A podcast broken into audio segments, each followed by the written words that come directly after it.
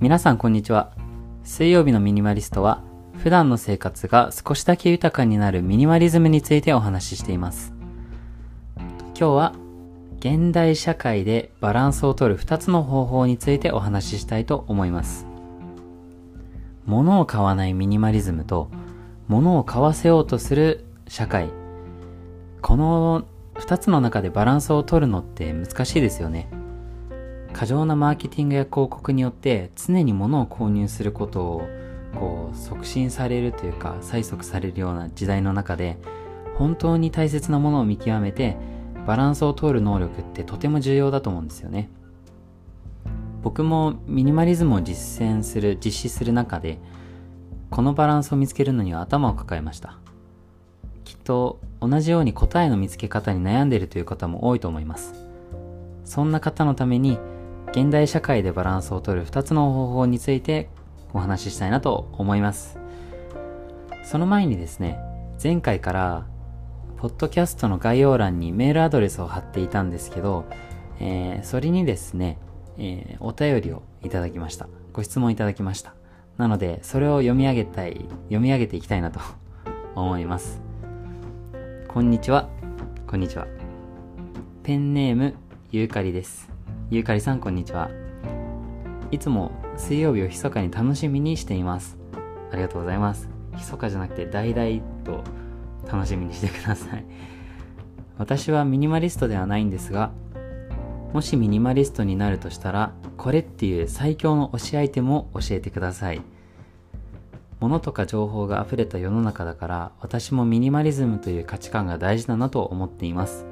これからもいろんな物事の見方とか価値観を知れるのを楽しみにしています。ありがとうございます。ご質問ありがとうございます。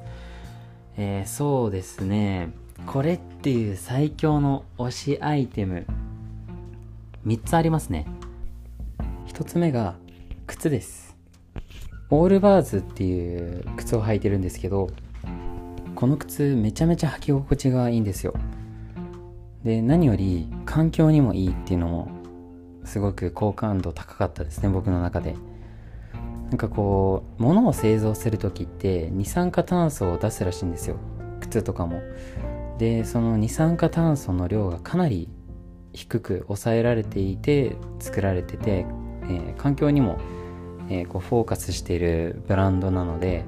それを履くようにしています。ただそのオールバーズのお店に初めて行った時に原宿にあるんですけどそこで初めて履いた時になんだこの履き心地はって思ったんですね。めちゃめちゃ軽くてしかもぴったりフィットしてるし履いた瞬間にあこれ買うしかないなって感じましたね。オールバーズのあのキャッチフレーズキャッチコピーも雲の上を歩いてるよみたいな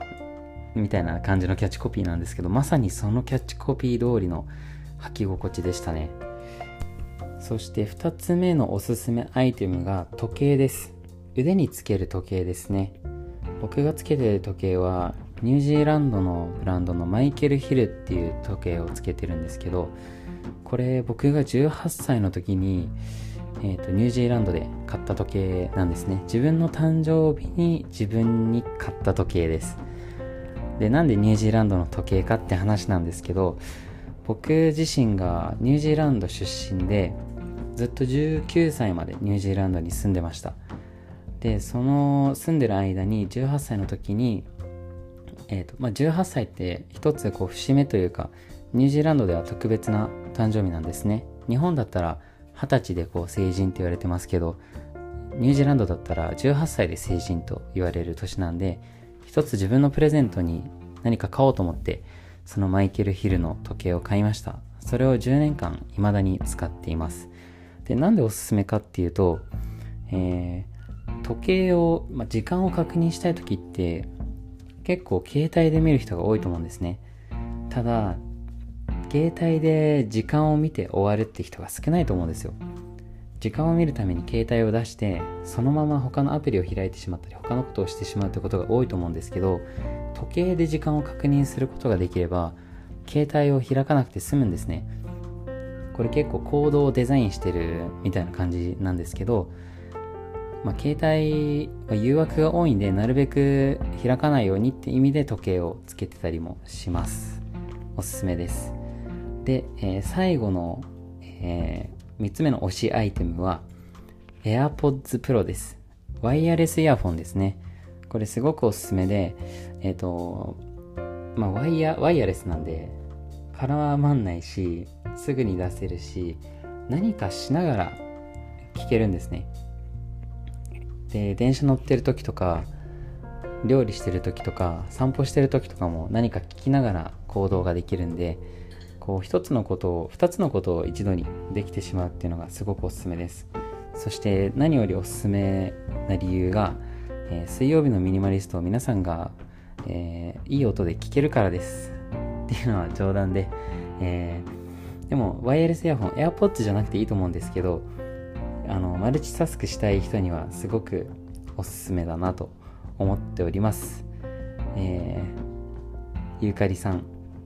えー、ご質問ありがとうございました。では早速本題に入りたいなと思うんですけど、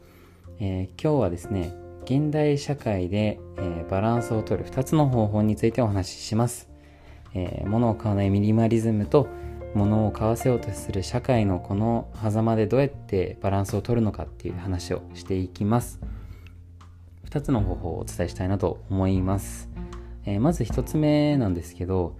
1つ目に重要なのは、えー、自分の価値観を知ることです。テレビとか SNS ではこう物を買ってもらうために価値観を押し付けてくるんですね。かっこいい車に乗ったらモテるよとか、新しい化粧品を買えば幸せになれるとか、そういうふうにこう押し付けてくることが多いと思うんですけど、自分の価値観が明確になっていない人って、こう提示された価値観をそのまま受け入れてしまって押し流されてしまうんですね。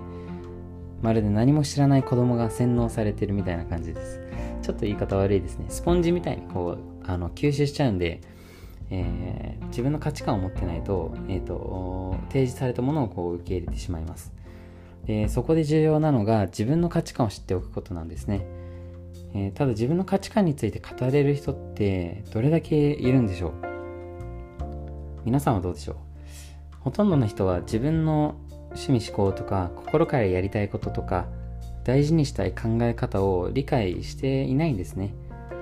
自分の好きなもの好きな食べ物すら答えられない人もいたりします。ただこれっておかしいことじゃなくて普通のことなんですね。だってこうあの自分と向き合う時間をちゃんと作ったりとかその自分と向き合う方法を知ってないと自分の価値観を知るって難しいんですよ。で人生の中でそれを学ぶ機会って全くないじゃないですか。なのでそれがわからないっていうのは全然おかしいことではありません。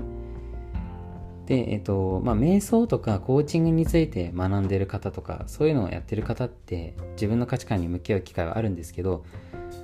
あのそうじゃない人はなかなかこう機会がないですよね。で、まあ、個人的には義務教育で教えた方がいいぐらいの内容だと思っているぐらい自分の価値観を知るってことは重要です。で自分の価値観を理解しておけば自分にとって必要なものとか行動が明確になるんで他の価値観に惑わされることが減ります。なくなるわけではないんですけどだいぶ減ると思います。でもし自分の価値観を理解してない人だったらかっこいい車の CM がテレビで流れてきたらいいな欲しいなと気になってしまうと思うんですけど逆に環境のために交通手段は車じゃなくて、えー、自転車がいいっていう価値観を持ってる場合だったらその車のことなんて気にも留めないと思うんですよねこれ車だけじゃなくて服とかコンビニのお菓子とか全てのことに当てはまると思いますなのでまずはこう惑わされないためにはちゃんと自分の価値観を知るっていうことを、えー、やって、やった、やらなきゃ、すいません、今日カミカミですね。自分の価値観を知るってことが重要になります。で、えっ、ー、と、2つ目の方法なんですけど、それは自分の幸せな生活の最適解を把握することです。幸せな生活を送るためには様々なものが必要になります。まあ、例えば、まあ、家とか、まあ、家も必要ないって人もいるかもしれないんですけど、まあ、食べ物とか、まあ、いろいろあるんですけど、それの最適解をし、えー、把握しなきゃいけないんですね。で、まあ、究極なミニマリストとかだったら30個のものがあればいいっていうかもしれないんですけど全員そういうわけにはいかないですよね。最適なものの数とか生き方って人それぞれなので自分に合った最適解を見つける必要があります。ただそれを見つけれてる人っていないんでえっ、ー、とまあどれだけの収入があるのか収入があれば幸せなのかどれだけのものがあれば幸せなのか何に対して時間を使うのが幸せなのかこういう質問に答えられる状態になる必要があります。これはやりながら感じていくしかありません。人生のフェーズによっても変化すると思います。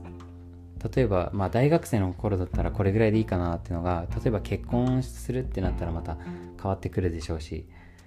まあ、30代40代とあの年齢によっても変化していくのでこれはこう意識しながら生活をすることによって分かっていくことが多いと思います。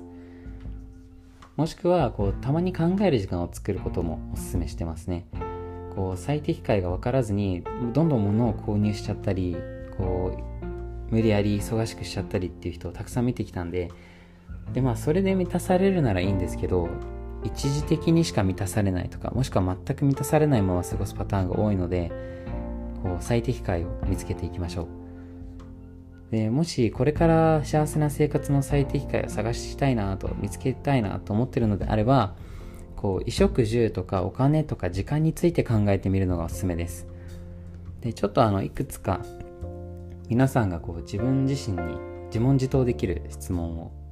え用意したので読み上げてみます、えー、一つ、まあ、上から順に読んでいきますね。どんな服があれば不自由しないのか。どんな食事をとれれば心も健康も満たされるのか。どんなじどんな家が自分に合うのか。そのためにはいくら必要なのか。どれぐらいの貯金が最低限あれば安心できるのか。どんな時間の使い方をしたいのか。こういう質問からぜひ始めてみてください、えー、いかがだったでしょうか。ミニマリズムはこう何事も自分に合った最適解を見つけることが重要なので、えー、皆さんもぜひ自分に合ったミニマリズムを見つけていただけたらなと思います。はい。水曜日のミニマリストは毎週水曜日に生活が少しだけ豊かになるミニマリズムについてお話ししています。今日お話ししたおすすめアイテムの3つのリンクを概要欄に貼っておくので興味ある人は見てみてくださいあとご質問やお問い合わせ等も、えー、リンクを概要欄に貼っているのでそちらからえー、メッセージをくれたら嬉しいです。ご質問はこちらのポッドキャストでお答えして、えー、させていただくので、どんどん気軽に、えー、お問い合わせください。よろしくお願いします。えではまた来週お会いしましょう。